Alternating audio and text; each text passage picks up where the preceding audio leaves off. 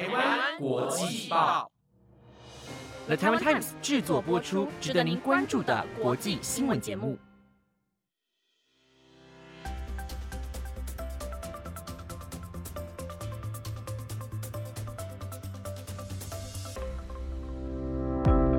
欢迎收听台湾国际报，我是维安，马上带你来关心今天十一月十三的国际新闻重点。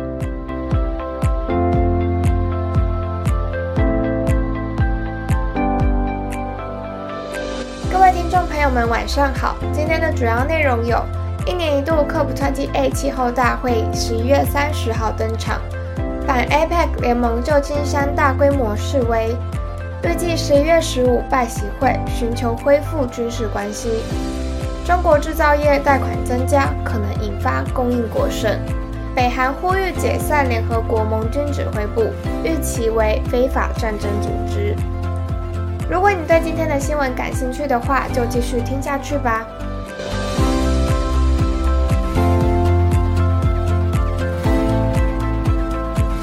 这一两天，台湾的气温一下就减少十度，相信大家应该都会有很明显的感受到气候变。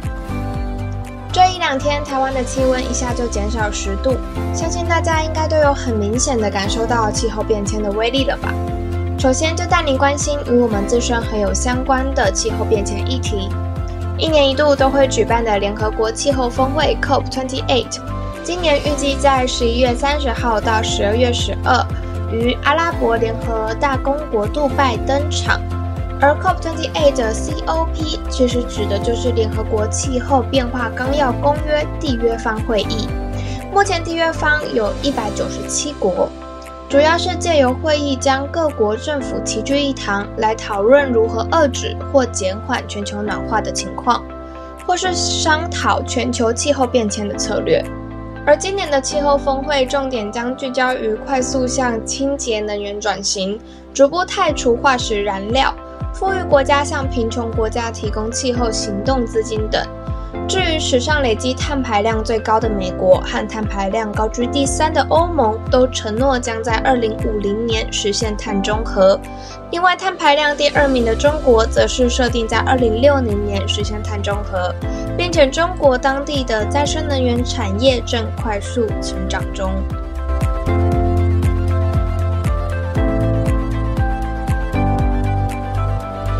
接着带您看到，美国旧金山掀起了大规模的抗议活动。亚太经济合作会议 （APEC） 在美国时间十一月十二登场，而就在隔日下午，于旧金山的码头广场就聚集了多个团体，组成反 APEC 联盟。他们高举着刷降 APEC 的旗帜，一路沿着市场街往会场前进。他们主张拒绝自由贸易和剥削，反对错误经济和气候政策。解放巴勒斯坦等，甚至有示威者高举已故中共领导人毛泽东、前苏联领袖列宁等人的头像，反对共产主义。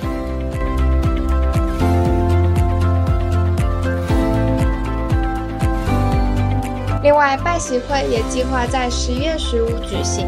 根据路透社报道，双方将在 APEC 领袖高峰会期间与旧金山进行双边会谈。